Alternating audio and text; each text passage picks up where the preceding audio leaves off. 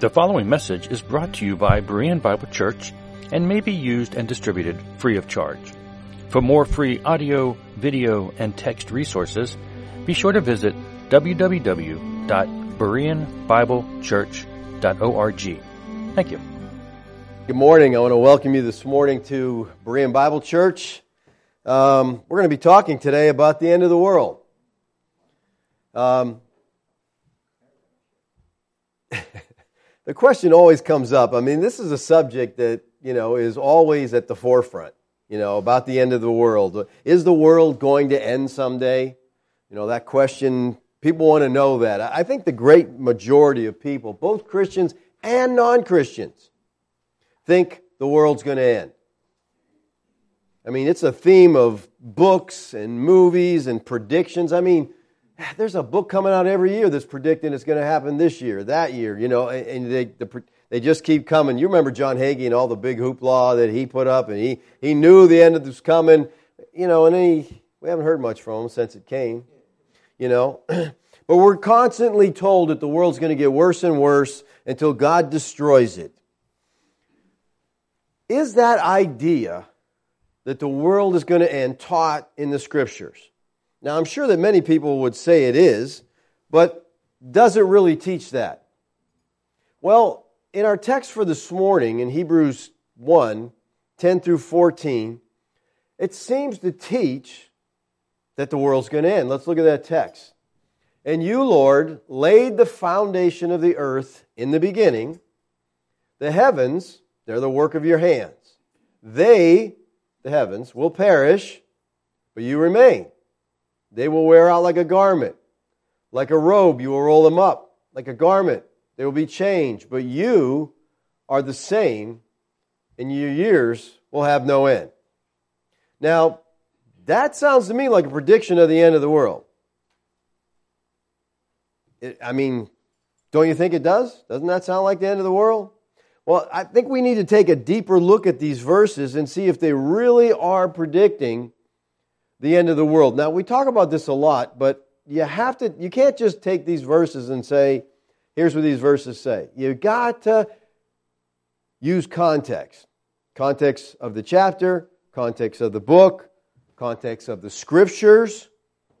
So let's start by backing up in this chapter to set the context. Verses 4 through 14, the writer shows us that Yeshua God's Son is better than angels.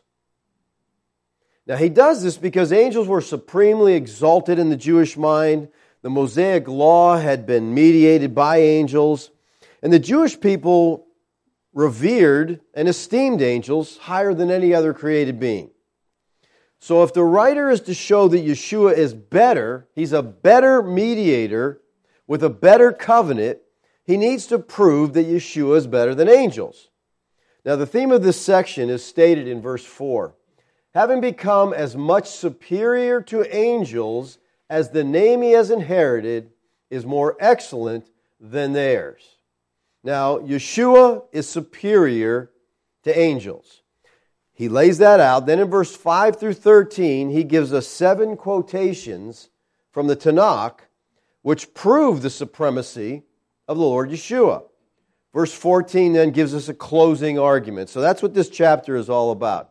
Now, this passage clearly shows that Yeshua is the prophesied Messiah. He's God's kingly son.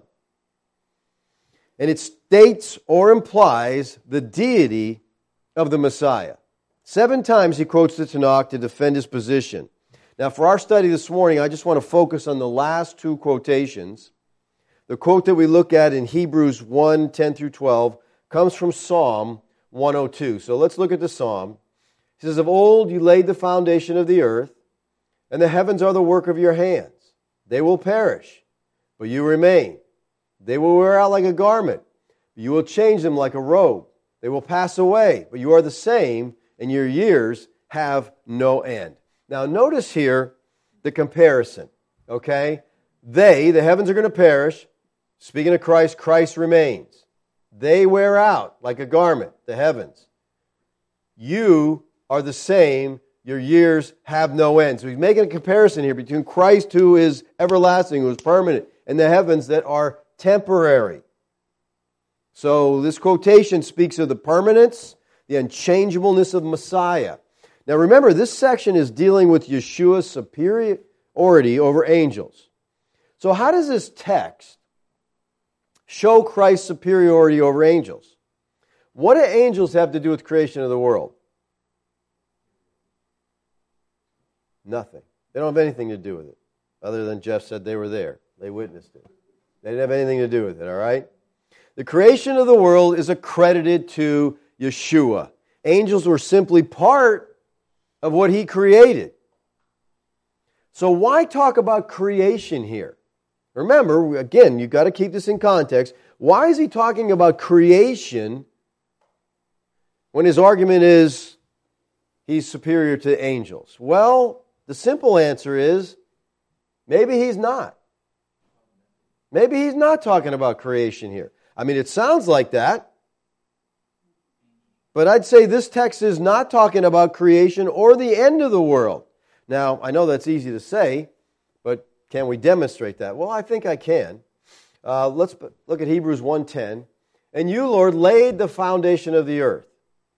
In the beginning, the heavens are the work of your hands. Now, this could be talking about the Genesis account. I mean, God did create the heavens and the earth. We see that in Genesis 1 1. In the beginning, God created the heavens and the earth.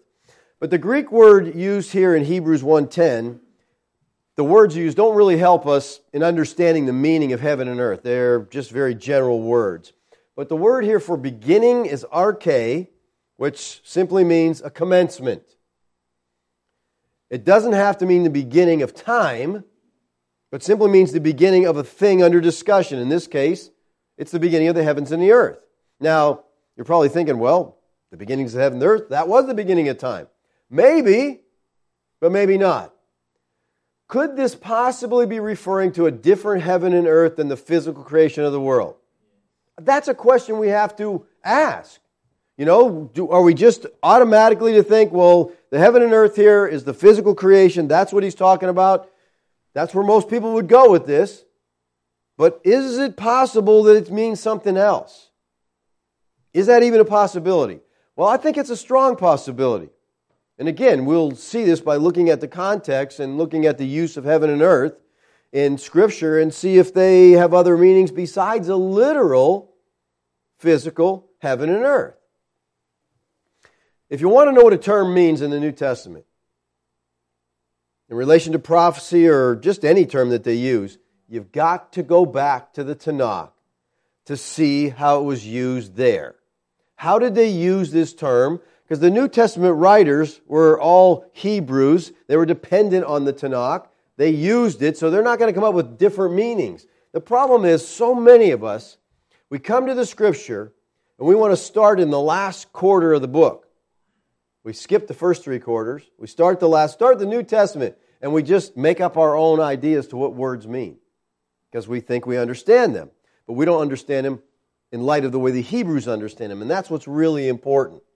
We've got to get our understanding of heaven and earth from the Tanakh.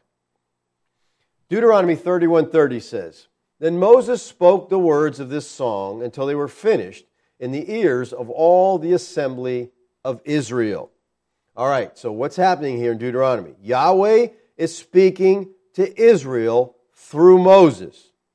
And here's what he says Give ear, O heavens, and I will speak, and let the earth hear the words of my mouth. So here, he calls Israel, O heavens and earth, and he's not speaking to the physical heavens or the physical earth. The context here is Israel. See, when the Hebrews used the idea of heavens and earth, they didn't always have in mind the physical universe. In Jewish literature, the temple was a portal connecting heaven and earth the Jewish temple. They called it the navel of the earth. They called it the gateway to heaven. Because the Holy of Holies in the temple was considered heaven. That's where God dwelt. So we, in the temple, in the tabernacle, we have a picture of heaven and earth right there. We'll see that as we go along here. In biblical apocalyptic language, heaven and earth can refer to governments, can refer to rulers, And earth can refer to the nations or people. This can be seen in the book of Isaiah, Isaiah 1 1 and 2. The vision of Isaiah, the son of Amos, which he saw concerning Judah and Jerusalem in the days of Uzziah, Jotham, Ahaz, and Hezekiah, kings of Judah. Hear, O heavens, and give ear, O earth, for Yahweh has spoken. Children have I reared and brought up, but they have rebelled against me. So again, he, he's calling out to the heavens and earth, and he's speaking to Judah and Jerusalem, but he calls them heaven and earth. Look at verse 10, Isaiah 1. Hear the word of Yahweh, you rulers of Sodom. Give ear to the teaching of our God, you people of Gomorrah. Who's he talking to here? He's still talking to Judah. He's still talking to Israel. Rulers and the people in verse 2, he uses here, and the same as he uses in verse 1 and 2 of heaven and earth. Heaven's for rulers, earth's for the people. So the terms heaven and earth can be used to speak of rulers and people of a nation. Now we need to keep that in our memory banks, all right? He's calling Israel. Now listen, when he says this, he, when he calls them Sodom and Gomorrah, Sodom and Gomorrah have long been gone. All right? He's speaking to the leaders of Israel, rulers, people, heavens, earth. Got to get that connection. Hang on to that. So it's possible that the expression heaven and earth has meanings other than a literal, physical heaven and earth. For example, the first century Jews referred to the temple system as heaven and earth. According to Josephus, he says, two parts of the tabernacle were approachable to all people because they considered that earth and it was approachable to all people. But he says, but one was not. He explains that in doing, Moses signifies the earth and the seas, since these two are accessible to all, but the third portion is reserved for God alone because heaven is inaccessible to men. So the Holy of Holies, which was inaccessible to men, represented heaven, the rest the earth. Now, John Lightfoot, he was a highly respected author of a four volume series, a commentary of the New Testament from the Talmud in Hebraica. He observed how heaven and earth is used in the New Testament. He says this The passing away of heaven and earth is the destruction of Jerusalem and the whole Jewish state, as if the whole frame of this world were to be dissolved. So he's saying when it talks about the destruction of heaven and earth, it's referring to Jerusalem, but it's referring to it as, as if the whole world was destroyed. And here's the reason why because it's addressed to the Jews. And if Jerusalem is destroyed, guess what? Your world's gone. Your whole world's just collapsed, right? So it is possible, I think, that the expression heaven and earth has or may have meanings other than the literal physical heaven and earth. Now, to further clarify this, let's look at uh, Isaiah 51. I, I am the one who comforts you. Who are you that you are afraid of man who dies, of the Son of Man who is made like grass, and have forgotten Yahweh, your Maker, who stretched out the heavens and laid the foundation of the earth, and you fear continually all the day. So he says, I'm Yahweh, I'm the one, the Maker. I stretched out the heavens and I laid the foundation of the earth. Now, verse 13 goes on to say, Because of the wrath of the oppressor, when he sets himself to destroy, and where is the wrath of the oppressor? All right, let's go back to the beginning of 13 there. God is talking here to Israel. He's talking to them about the creation. Is he talking about the creation of the physical world here? Well, you know, you, you're not really sure because it could be, but maybe it's not verse 13 here sounds like the creation of the physical world, but when you look at it in a literal translation, like Young's, you get a different idea. Here's what Young says And thou dost forget Jehovah, thy Maker, who is stretching out the heavens and founding the earth. Now, you get what he's saying here? It's a present tense. He is stretching out the heavens. God is saying to Israel, I'm stretching out the heavens, I'm founding the earth. Is he talking about physical creation here? Is that still going on? No, it's not. Let's drop down to verse 14 through 16. He who bowed down shall speedily be released. He shall not die and go down to the pit, neither shall his bread be lacking. I am Yahweh your God, who stirs up the sea so that the waves roar. Yahweh of hosts is his name. I have put my words in your mouth and covered you in the shadow of my hand, establishing the heavens and laying the foundation of the earth and saying to Zion, You are my people. You've got to pay attention to what he's saying here. He is talking about a time of planting the heavens. He's talking about laying the foundation of the earth. He says, I established the heavens. I laid the foundation. When did this happen? Well, it happened when he stirred up the sea, it says. The King James says, when he divided the sea and gave the law. Here it says, put your words, put my words in your mouth and said to Zion, you are my people. What do those terms speak of? When did God divide the sea and put his words in their mouth? He did that at Sinai. When he gave them the law, he, he made Israel his people. Listen, he's creating this people of his own, and he says, I established the heavens and I laid the foundation of the earth at that time when I gave you my law. This is as Israel's becoming a nation. He's not talking about physical creation here. He's talking about the creation of Israel. Very important. So the term heaven and earth is used in Scripture of something other than physical creation. It's used to speak of the nation Israel. We've got to understand that. Now, another thing we really need to understand here is the theme of the book of Hebrews, because this is all part of the context.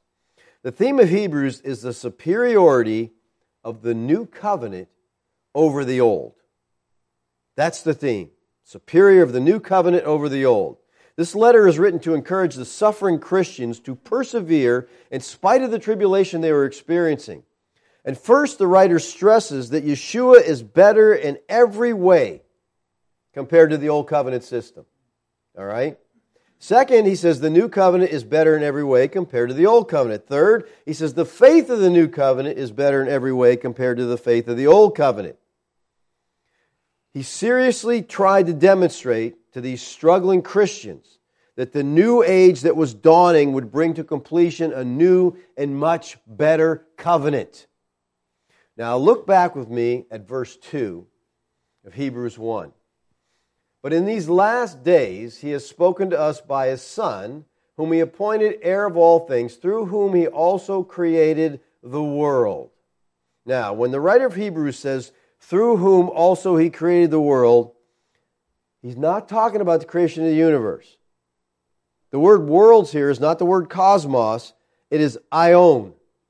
And that world is a bad translation for aion. It should be ages, through whom he created the ages. His discussion here involves old and new covenant ages, not the world as we think of it.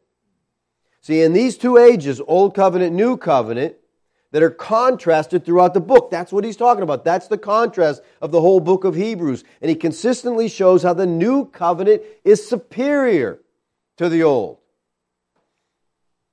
With all this in mind, the writer of Hebrews in this section, in 10 through 12, is showing how the old covenant, which was mediated by angels, is temporary.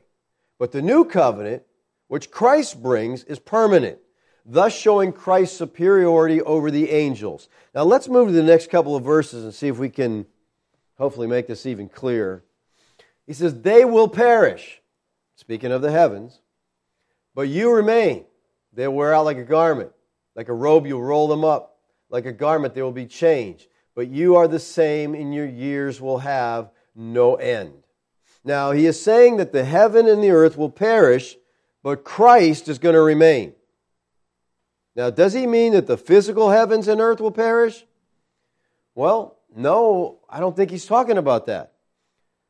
Peter talked about this same idea. A lot of people use 2 Peter 3.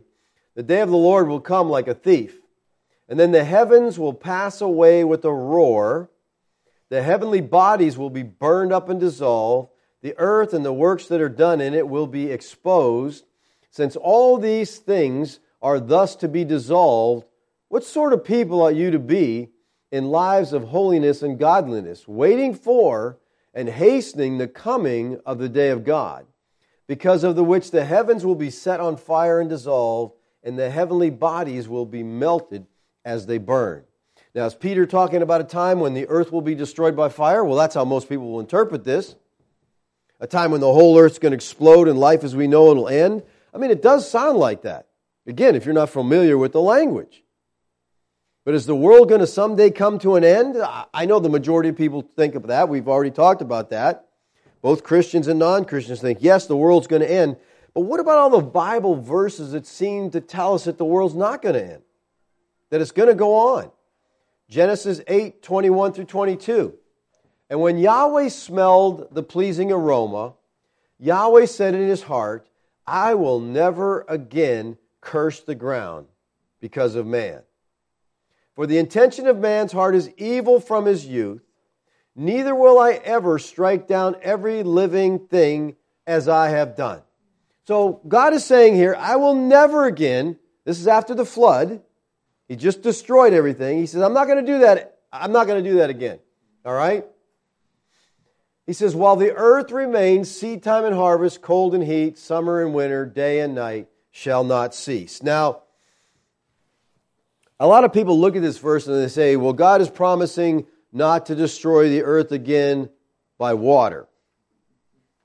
The next time, he's going to destroy it by fire. Is that really what he's saying here? Is there somehow some comfort in the fact that God says, I won't drown you, I'll fry you? Oh, good. I'm glad we don't have to drown. How is that comforting? He's promising not to destroy it again. That's the promise. Not next time I'll burn you up. That's not what he's saying. Look at Psalm 148, 4 through 6. Praise him, you highest heavens, and you waters above the heavens. Let them praise the name of Yahweh. For he commanded and they were created. He established them forever and ever. He gave a decree, it shall not pass away. God, it says He established them forever and ever, and He made a decree. What decree did God make concerning the establishment of the heaven and earth that won't pass away? Well, I think He's probably talking about Genesis 8:21. God said that He would never again destroy every living thing as He has done. And I think He can be trusted. I think He keeps His word, so we don't have to worry about that. Look at Psalm 78 69. He built His sanctuary like the high heavens, like the earth, which He has founded forever. So he's founded the earth forever. If he established it forever, it's not going to end. Psalm 119.90, Your faithfulness endures to all generations. You have established the earth, and it stands fast. Ecclesiastes 1.4, A generation goes, a generation comes, but the earth remains forever. Now, it sure sounds to me like these verses are teaching that the earth is going to last forever. They're not going to end. But what about the verses that we're looking at in Hebrews that seem to say it's going to perish? Well, again, what we have to do is do a little hermeneutics here. What is the primary rule of hermeneutics? What's it called? All right, the analogy of faith. Or what that means is Scripture interprets Scripture. And that means that no Scripture can be taken in such a way as it renders, it, it puts itself in conflict with the scripture somewhere else. So the Bible can't teach the world's going to end and teach the world's not going to end. Right? And it doesn't. The Bible, listen, this is so important. The Bible talks about the end of an age, never the end of the world. The verses that speak about destruction of heaven and earth are speaking about the end of the world, not the end of the world, but the end of the old covenant world, the end of Judaism, the end of the old covenant. That's what's going to end. And again, this is just understanding the language. Uh, let's see if Scripture can bear this out. Remember, we said in biblical apocalyptic language, heavens refers to government and rulers, earth refers to nations and peoples. Now, this idea is seen more clearly as we look at other passages where mention is made of the destruction of a state and its government using language that seems to set forth the end of the world as the collapse of heaven and earth. Isaiah, if you go to Isaiah and you read through Isaiah, you'll see that the heavens and earth collapse a whole bunch of times. If it's physical, they got the whole world collapsing, and I don't know how it comes back into being to get collapsed again. But just watch some of this language, okay? The oracle concerning Babylon, which Isaiah the son of Amos saw. All right, this chapter is talking about what? Babylon. It's an oracle. The oracle here, the word is Masah. It means an utterance chiefly of doom. It's a pronunciation of doom against Babylon. But you got to keep that in mind as you read, okay? It doesn't change partway down. This is about Babylon. So this introduction sets the stage for the subject matter in this chapter. And if we forget this, then we can start interpreting chapter 13 just about any way we, our imagination will let us. This is not an oracle against the universe. This is not an oracle against the world. This is an oracle against Babylon. Wail, for the day of Yahweh is near. As destruction from the Almighty, it will come. All right, keep that in you. This is a destruction from the Almighty. Behold, the day of Yahweh comes, cruel with wrath and fierce anger to make the land a desolation and to destroy its sinners from it. For the stars of the heaven and their constellations will not give their light. The sun will be dark at its rising, and the moon will not shed its light. So here we have this idea of the sun and the moon going out, you know, the same kind of idea that we see in the New Testament about this destruction. I will punish the world for its evil and the wicked for their iniquity. I will put an end to the pomp of the arrogant and lay low the pompous pride of the ruthless. I will make people more rare than the gold, and mankind than the gold of Ophir. Therefore, I will make the heavens tremble, and the earth will be shaken out of its place, and the wrath of Yahweh of hosts in the day of his fierce anger. So he's going to, the heavens are going to tremble. The earth is going to be shaken out of its place. Now remember, it's speaking about Babylon. This is a destruction that comes from to Babylon. It sounds like a worldwide destruction. The terminology used here makes it sound that way. But the terminology of a context can't be expanded beyond the scope of the subject under discussion. He's talking about Babylon. He's not changing his mind going to the world. This language can't go outside of Babylon. If you were a Babylonian and Babylon was destroyed, guess what? Your heavens have crumbled your earth is shaken out of its place. Let me put it this way if America was destroyed, would it seem like the world ended? To us, it would end. You say, well, those other the people, we don't care about them. We're dying. It's end of our world. Our world is over. And that's what's going on here. Your world would have ended. Look at verse 17. Behold, I am stirring up the Medes against them who have no regard for silver and do not delight in gold. Now, what's interesting here, this is a historical event that took place in 539 BC when the Medes destroyed Babylon and the Babylonian world came to an end. All right, so the Medes are coming in, they're wiping out the Babylonians, their world's coming to an end. This destruction is said in verse 6. Remember, I told you to mark that? From the Almighty right? And the Medes are the ones actually doing it. God is using the Medes to accomplish this task. The physical heaven and earth were still intact, but for Babylon, they had collapsed. This is apocalyptic language. This is the way the Bible discusses the fall of a nation. It's figurative language. Now, in Isaiah 24 through 27, we see the invasion of Israel by King Nebuchadnezzar think you're all familiar with that. He carries them away into captivity. Notice the language that's used. The earth shall be utterly empty and utterly plundered. For the Lord has spoken this word. The earth mourns and withers. The world languishes. You notice the language, earth and world withers. The highest people of the earth languish. The earth lies defiled under its inhabitants, for they have transgressed the laws. Notice earth, earth, earth, earth. He keeps saying that. Watch through the context. Violated the statutes, broken the everlasting covenant, therefore a curse devours the earth. Again, he's talking here about Israel. And its inhabitants suffer for their guilt. Therefore, the inhabitants of the earth are scorched, and few men are left. The earth is utterly broken. The earth is split apart. The earth is violently shaken. The earth staggers like a drunken man. What I want you to see in these verses is God refers to Israel here, that's the context, as the earth. The earth is destroyed. It's being broken apart. It's being shaken. It staggers like a drunken. Notice how many times he calls Israel the earth. Again, it's apocalyptic language because their world is coming apart. In Isaiah 34, we have the destruction of the fall of Edom. Again, so we have Babylon, we have Israel, we have Edom, all using the same language.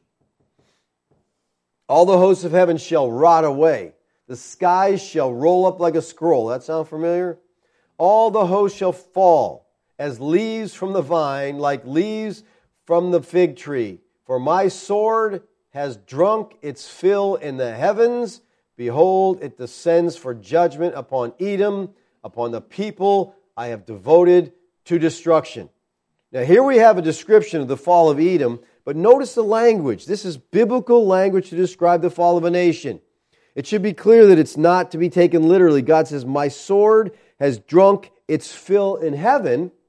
And then he explains what it means by saying it descends in judgment on Edom. The NIV puts it this way My sword has drunk its fill in the heavens. See, it descends in judgment on Edom. The people I have totally destroyed. So God speaks of his sword being bathed in the heaven, meaning the nation Edom, not the literal heavens. Edom has been rolled up like a scroll. Let's look at one other use of this language in the Tanakh, in the book of Nahum. The oracle concerning Nineveh. Now, here we got another city that he's dealing with. Okay, it's the oracle, it's the judgment of Nineveh. The book of the visions of Nahum Elkosh, the Yahweh is a jealous and avenging God. Yahweh is avenging and wrathful. Yahweh takes vengeance on his adversaries and keeps wrath for his enemies. Yahweh is slow to anger, great in power, and Yahweh will by no means clear the guilty. The way is a whirlwind and storm. The clouds are dust of the feet. He rebukes the sea and makes it dry. He dries up the rivers. Bashan and Carmel wither. The bloom of Lebanon withers, the mountains quake before him, the hills melt, the earth heaves before him, the world and all who dwells in it. So the subject here again is the judgment of Nineveh, not the physical world, but it sounds like the whole world's being destroyed. This is the way the Bible describes the fall of a nation.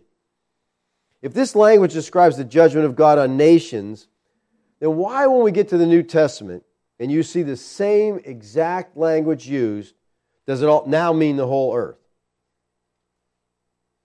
It's only because we don't understand how the Bible uses apocalyptic language that we do that.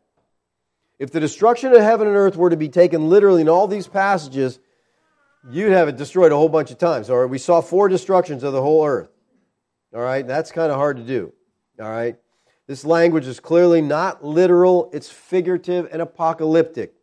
John Brown in 1853 said this Heaven and earth passing, understood literally, is the dissolution of the present system of the universe, and the period when that is to, be ta- to take place is called the end of the world. Now, watch what he says. But a person at all familiar with the phraseology of the Old Testament scriptures knows that the dissolution of the Mosaic economy and the establishment of the Christian is often spoken of as the removing of the old earth and heavens and the creation of the new earth and the new heavens.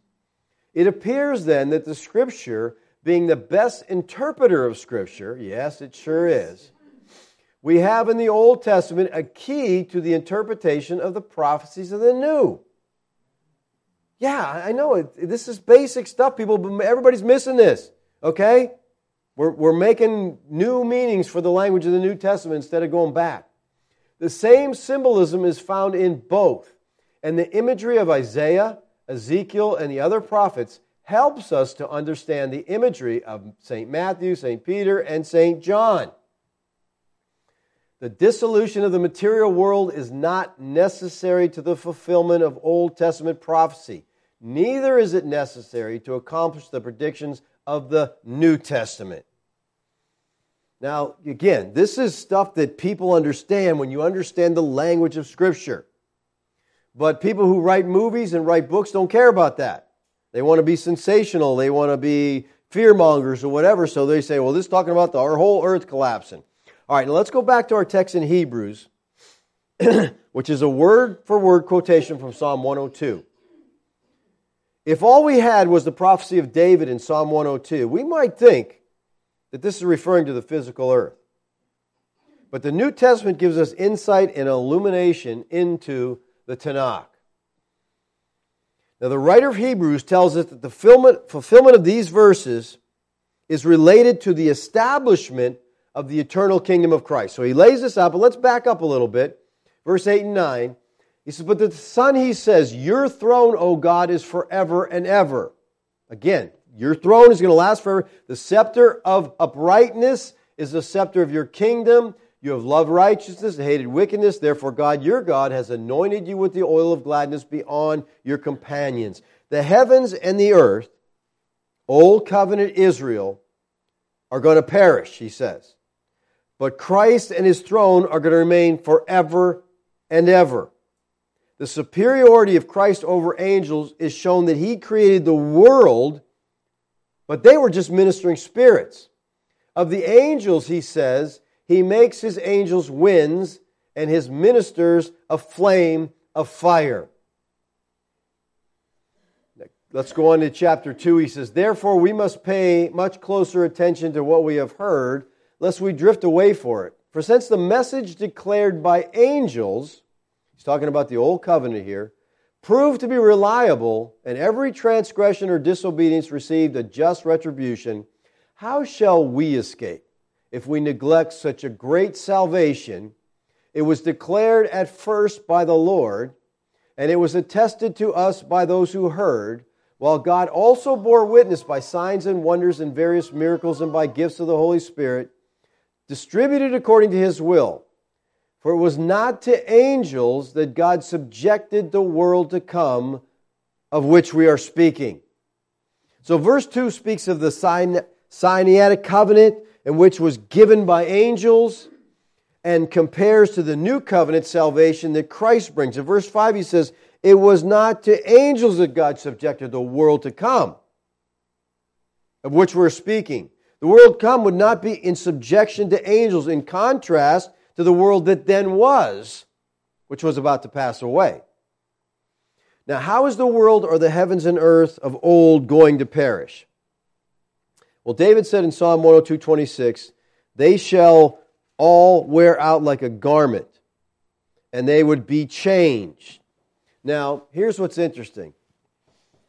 That's the words from the Psalms. That's what he quotes in chapter 1 here. Is it just a coincidence that the Bible speaks of the passing away of the old covenant using the exact same language. Now, so it's not talking about the end of the world. Again, we've tried to demonstrate that he's talking about a covenant passing away, and he uses the same language. Let's look at that. He says, They will perish, you remain, they will wear out like a garment. That's from Hebrews 1. All right? This is talking about the heavens and the earth. Look at Hebrews 8:13. Speaking of a new covenant, now you know what he's talking about here, new covenant. He makes the first one, what's that? That's the old covenant, obsolete. First covenant is becoming obsolete. What is becoming obsolete and growing old is ready to vanish away. Now, the same Greek word, palaioo, which means to make worn out or declare obsolete, is used in both of these. It's used in Hebrews 1:11, wear out, and it's used in Hebrews 8:13, becoming obsolete. The writer here says that the old covenant is about to pass away. And he makes it clear in chapter 8 here what he's talking about. He's talking about a covenant, not the physical heavens and physical earth. The new covenant, the first covenant, it's going to be it's becoming obsolete. And not many years later, it became obsolete when Jerusalem was destroyed. It was done. Now, this prophecy was fulfilled when the new covenant replaced the old covenant.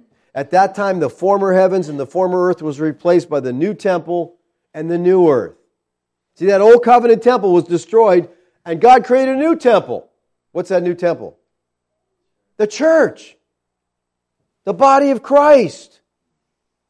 We are the temple of God. It's been replaced. These old covenant types and shadows were replaced by the new temple. And the new temple, guess what happens in the temple? God dwells there. That's what the church, the body of Christ is. It's the dwelling place of God, which is synonymous with the new Jerusalem, which is the new covenant, which is the church. So the writer of Hebrews is not talking in this text about the end of the world. He's talking about the end of old covenant Israel. And since he's quoting Psalm 102, guess what? That's exactly what David was talking about in Psalm 102. The old covenant that was mediated by angels was about to come to an end, and Christ, who is greater than angels, his kingdom is going to endure forever. Thus, Christ is superior to angels. Now, angels have no context in the creation of the world, so it just doesn't fit in the context at all. But they were, they were part of, they mediated the old covenant. Let's look at these last two verses that I think strengthen the case here. Verse 13 says, To which of the angels has he ever said, Sit at my right hand until I make your enemies a footstool for your feet? This is a quote from Psalm 110, which is the most frequently referred to promise from the Tanakh to appear in the New Testament. And this highlights the final victory of the Son over his enemies. He says he's going to make his enemies a footstool. This is a phrase that describes an Oriental military practice. A victorious king would place his feet on the neck of the defeated king. Now, who are these enemies that Christ has made his footstool? Hopefully, in our study of the Gospel of John, you picked up who the enemies are of Christ over and over and over. It's Old Covenant Judaism. All right? They were Christ's enemy. And Christ calls Judaism in Revelation the synagogue of Satan. Look at this, Revelation 3 9. Behold, I make those of the synagogue of Satan, now watch, who say they are Jews but are not. They lie. Why do they lie? who's going to say they're a Jew but is not? Who would do that? Old covenant Jews would say, We're Jews, but he's saying, No, you're not, because a, Drew, a true Jew is one who worshiped Christ all right? And they were rejecting Christ, so they're not a Jew anymore, all right? They say they're Jews, but they lie. Behold, I will make them come and bow down before your feet, and they will learn that I have loved you. These Jews are the ones who persecuted and tried to wipe out Christianity. They were Christ's enemies. The last enemy says to be destroyed is death, and the old covenant was a ministration of death. So when the old covenant was abolished, so was death. Because the old covenant was associated with angels, its destruction by Christ meant, again, he's superior to angels. Now, the writer of Hebrews concludes this section on Christ's superior over angels by saying this in verse 14 Are they not all ministering spirits sent out to serve for the sake of those who are to inherit salvation? And this again shows the utter subordinate relationship between angels to the Redeemer. He is sovereign, they're servants. This is used kind of to clench his whole argument in chapter 1 here. Now, in this verse, we have another time indicator showing that the old covenant was about to end and the new covenant was about to be consummated. Where you see it? You see the time indicator there? Okay, who are about to. Again, let's pull up Young's here. Are they not all spirits of service for ministration, being sent forth because of those about to inherit salvation? The words in the ESV, who are to, are from mello, means in an infinitive to uh, be about to, according to Thayer, Gingrich, all the lexicons, all right? Those who are about to inherit salvation. Now, what does that mean, about to inherit salvation? This is written about AD 65. The gospel's been being preached for 35 years, and it, they're about to inherit salvation? I mean, what do you mean? They didn't have salvation yet?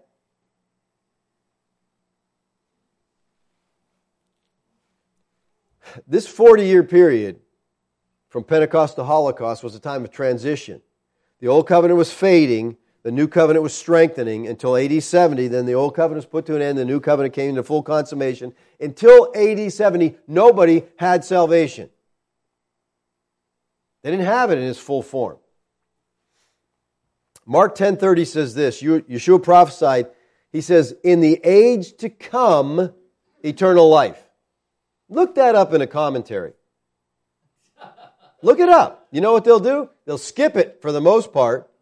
You know, and people who are honest will go, I don't know what in the world this means, because he's saying that you don't get eternal life to the age to come. Now, most people would say we're still in the this age of the Bible. The age to come hasn't come yet, so we don't have eternal life then. Eternal life is a blessing of the new covenant age, and it came when the old covenant was put away. We can see here that salvation is tied directly to eschatology. If Christ hasn't come, if the age hasn't ended, then we, we don't have salvation yet. Look what the writer of Hebrews says in 928. So Christ, having been offered once to bear the sins of many, will appear a second time, not to deal with sin, but to save those who are eagerly awaiting him. All right, he's going to appear a second time. This is the second coming. Not, not to deal with sin, because he already dealt with sin. He dealt with sin on the cross. He's coming to save those who are waiting for him. So, in both these verses, we see that salvation is directly tied to the second coming of Christ.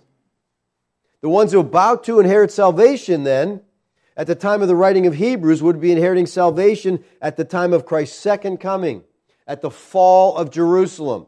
Salvation was not a completed event in the lives of the first century believers. It was their hope. They looked forward to its soon arrival. Peter also states that their salvation was not yet complete when he says, Who by God's power are being guarded through faith for a salvation ready to be revealed in the last time. It's ready to be revealed.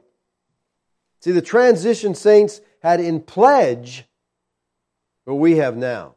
They had a guarantee of what was to come. We have it in fulfillment. In the Old Covenant, which was mediated by angels, they had the hope of eternal life, the hope of salvation. But in the new covenant age, which was consummated in AD 70, we have eternal life salvation now. And the writer's point is Christ is superior to angels. That's what he's trying to tell us.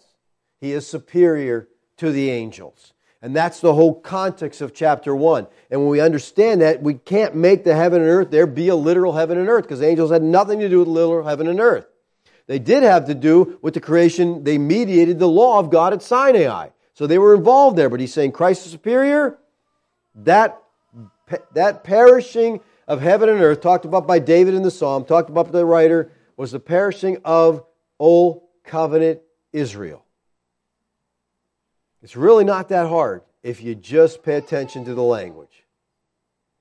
You know, all you got to do is look up heaven and earth and trace it. Sometimes it's talking about the literal creation of heaven and earth, other times it's not, and you have to get in the context and find out what it's talking about. But the writer of Hebrews says here, in his argument, Christ is far superior to angels because his the covenant he's bringing in is forever and ever.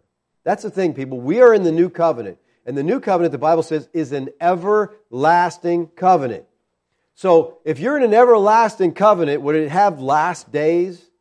Would it have end times? How could you have end times to something that doesn't end? How can you have last days for something that doesn't end? The last days were the last days of the old covenant because it was about to end. Let's pray.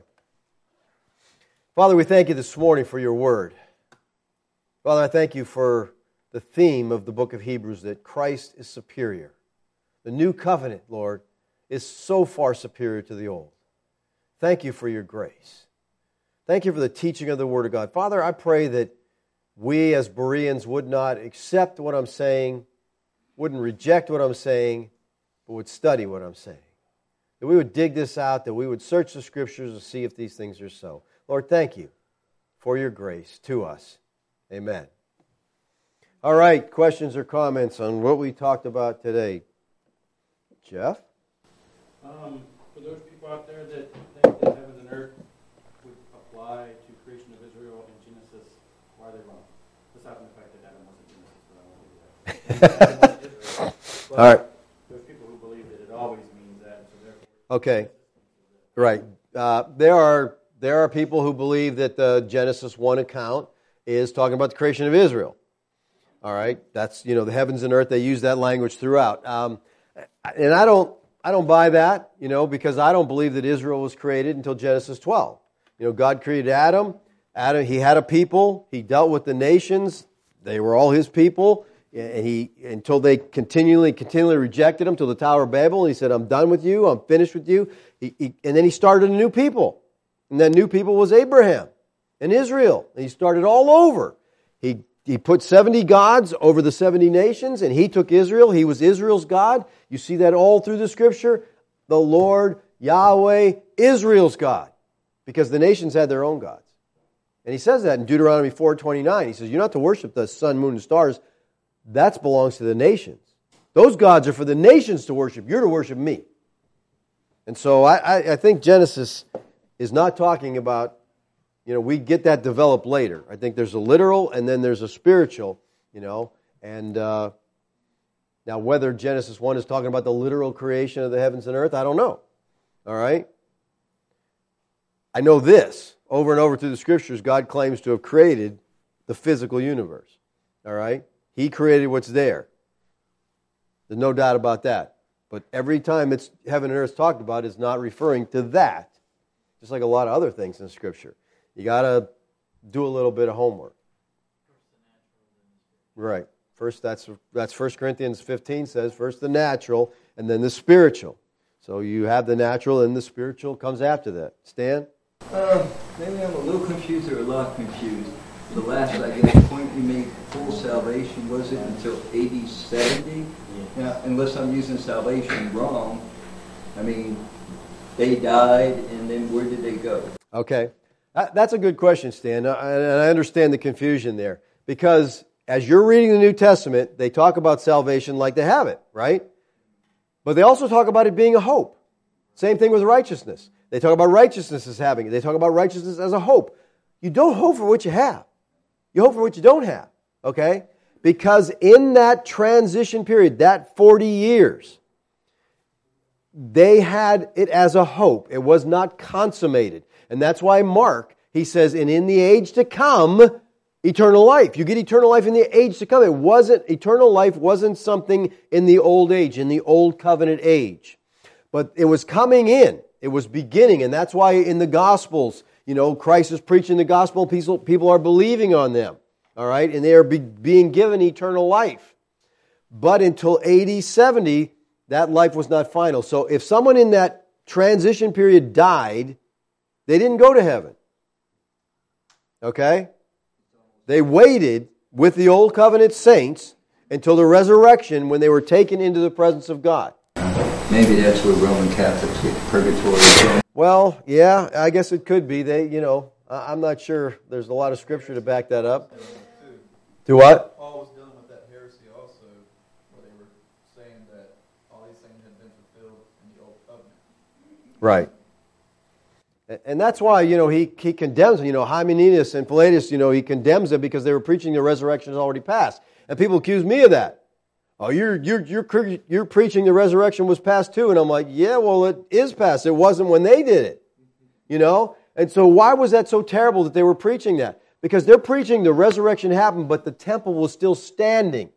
The old covenant was still in effect. And that didn't work out. That, that resurrection didn't happen until that system was shut down. And see, people don't understand the coming of Christ was a coming in judgment. He came on the clouds. You read Isaiah 19, God, Yahweh, comes on the clouds in judgment to destroy a people. Christ's coming was very visible in that he wiped out Jerusalem, closed down the temple. They've never sacrificed since. That system's over. And God was making it very clear I'm done with this, we're moving on to the new. And in the new, salvation is full and free. And now, when someone trusts Christ, they have eternal life at that moment. If they die, they go to be with the Lord. That transition period is very crucial to understand. And, and most Christian teachers today, when they read about this age and the age to come, they think we're still in this age. Which means salvation has not come yet. Which means the Lord hasn't come. Which means judgment, the resurrection, none of that stuff's happened yet. Which means the last days are longer than the whole time of the Old Covenant. All right, to say the Old Covenant lasted for 1,600 years, and then you have the last days that last for 2,000 years, the last days last longer than the whole thing did. You know, it's just, it's kind of nonsense. But again, Claire. In the Lord's Prayer, the Lord told us to pray, you know, uh, thy kingdom come, thy will be done. When we say that, shouldn't we say thy kingdoms come? Well, that's a good point, Claire. Okay. You see, you said the Lord taught us to pray that. He didn't, right. He didn't teach us to pray that because we weren't there, but he taught his disciples, this is how you pray. Okay? Yes, we're in a different time area. Okay? So we're not praying thy kingdom come. His kingdom has arrived. All right? yeah. We pray for the spread of the kingdom, not the coming of the kingdom. But that's, see, and that's, that is a crucial distinction that we need to learn to make. This book is not written to us. There's no chapter in here, there's no book in here written to the Bereans at the Berean Bible Church, Chesapeake, Virginia Beach, Virginia. All right, it's just not in there. Huh? Or America, yeah. There, I mean, there, it's not. It's written to oh the Galatians. Anybody here Galatian? Oh, to the Ephesians. Anybody here an Ephes- How about a Philippian? Oh, no. But see, listen. It's written to them. It's written for us.